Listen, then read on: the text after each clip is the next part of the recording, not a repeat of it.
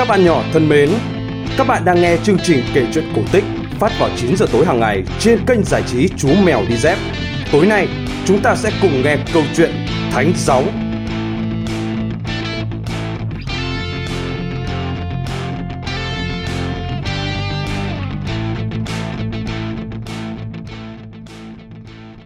Vào thời Hùng Vương thứ sáu, có một người đàn bà đã nhiều tuổi nhưng sống một thân một mình.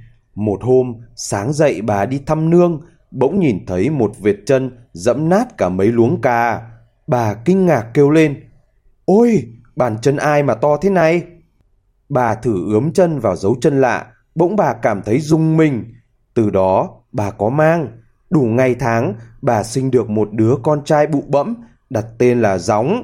Nhưng thằng bé lên 3 tuổi rồi mà vẫn nằm ngửa đòi ăn, không biết ngồi biết lẫy, cũng không biết nói biết cười gì cả.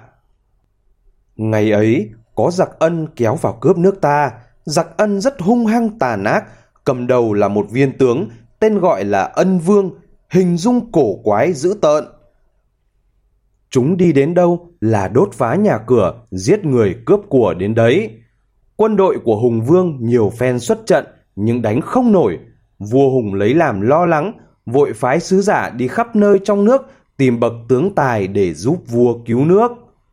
Một hôm, sứ giả đi đến làng của chú bé Gióng, nghe tiếng loa dao nói đến việc nhà vua cầu người tài, bà mẹ Gióng đang du con, liền bảo đùa con rằng Con ơi, con của mẹ chậm đi chậm nói là vậy, thì biết bao giờ mới đi đánh giặc giúp vua được đây.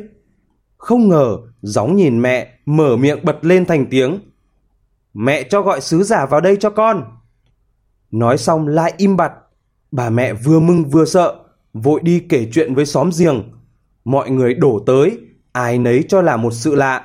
Sau cùng một người nói, ta cứ đi mời sứ giả đến, xem thử nó muốn cái gì. Khi sứ giả của nhà vua bước vào nhà, nhìn thấy chú bé gióng, liền hỏi rằng, cháu là đứa trẻ lên ba mới học nói, cháu định mời ta đến để làm gì? Gióng trả lời dẫn chững chạc, Ông hãy về bảo với vua, rèn cho ta một con ngựa sắt, một thanh gươm sắt, một giáp sắt và một nón sắt. Ta sẽ đi đánh đuổi giặc giữ cho. Những người đứng nghe khôn xiết lạ lùng, cho là thần nhân xuất hiện. Sứ giả lập tức phi ngựa về tâu vua. Nghe nói, Hùng Vương mừng rỡ, liền ra lệnh cho thợ rèn, góp tất cả sắt lại rèn ngựa, gươm, áo giáp và nón như lời xin của chú bé. Mọi thứ rèn xong, nặng không thể tưởng tượng nổi, hàng chục người mó vào thanh gươm mà nó không nhúc nhích. Vua Hùng phải cho hàng ngàn quân sĩ tìm mọi cách trở đến cho chú bé gióng. Khi được tin quân sĩ khiêng ngựa sắt sắp đến làng, mẹ gióng sợ hãi chạy về bảo con. Con ơi, việc nhà vua đâu phải là chuyện chơi, hiện quân sĩ đang kéo đến ầm ầm ngoài bãi, biết làm thế nào bây giờ?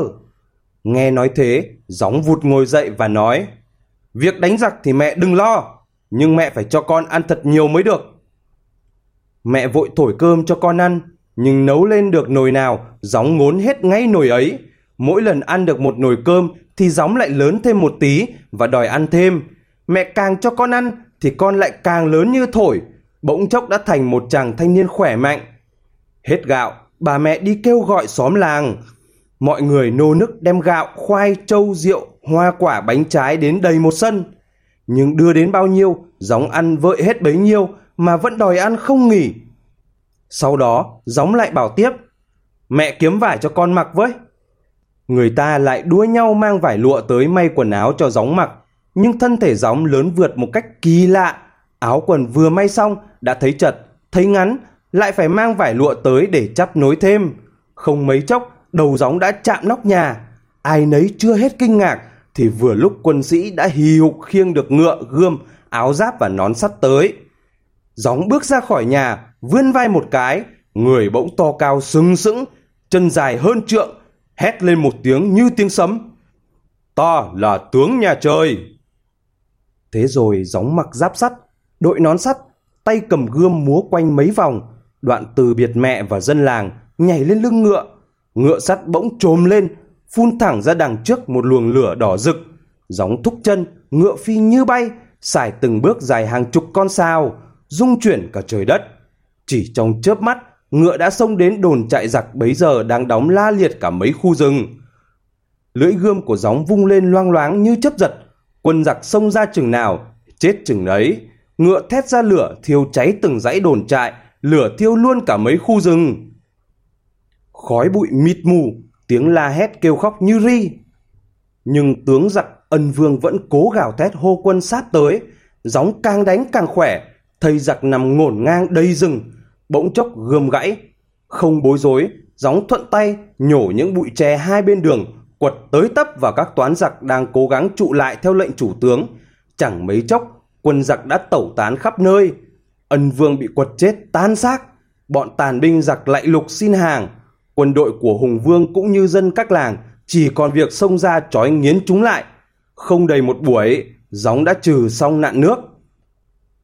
Lúc bấy giờ, ngựa gióng đã tiến đến chân núi Sóc Sơn. Đến đây, gióng bèn cởi giáp bỏ nón lại, rồi cả người lẫn ngựa bay thẳng lên trời. Sau khi thắng trận, để nhớ ơn người anh hùng, vua Hùng sai lập đền thờ gióng ở làng quê, phong làm phù đồng thiên vương. Ngày nay, chúng ta còn thấy dấu vết những dãy ao tròn nối nhau kéo dài suốt từ Kim Anh, Đa Phúc cho đến Sóc Sơn. Người ta bảo đó là những vết chân ngựa của thánh gióng. Khu rừng bị ngựa sắt phun lửa thiêu cháy, nay còn mang cái tên là làng cháy.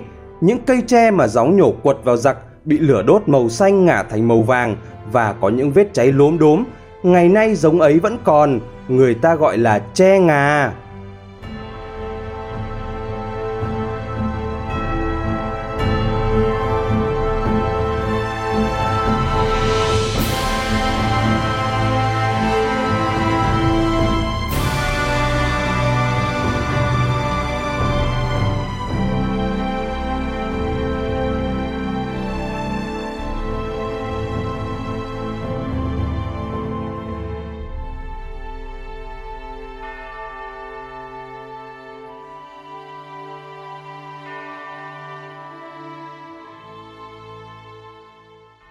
Các bạn vừa nghe xong câu chuyện cổ tích Thánh Gióng phát trên kênh giải trí Chú Mèo Đi Dép.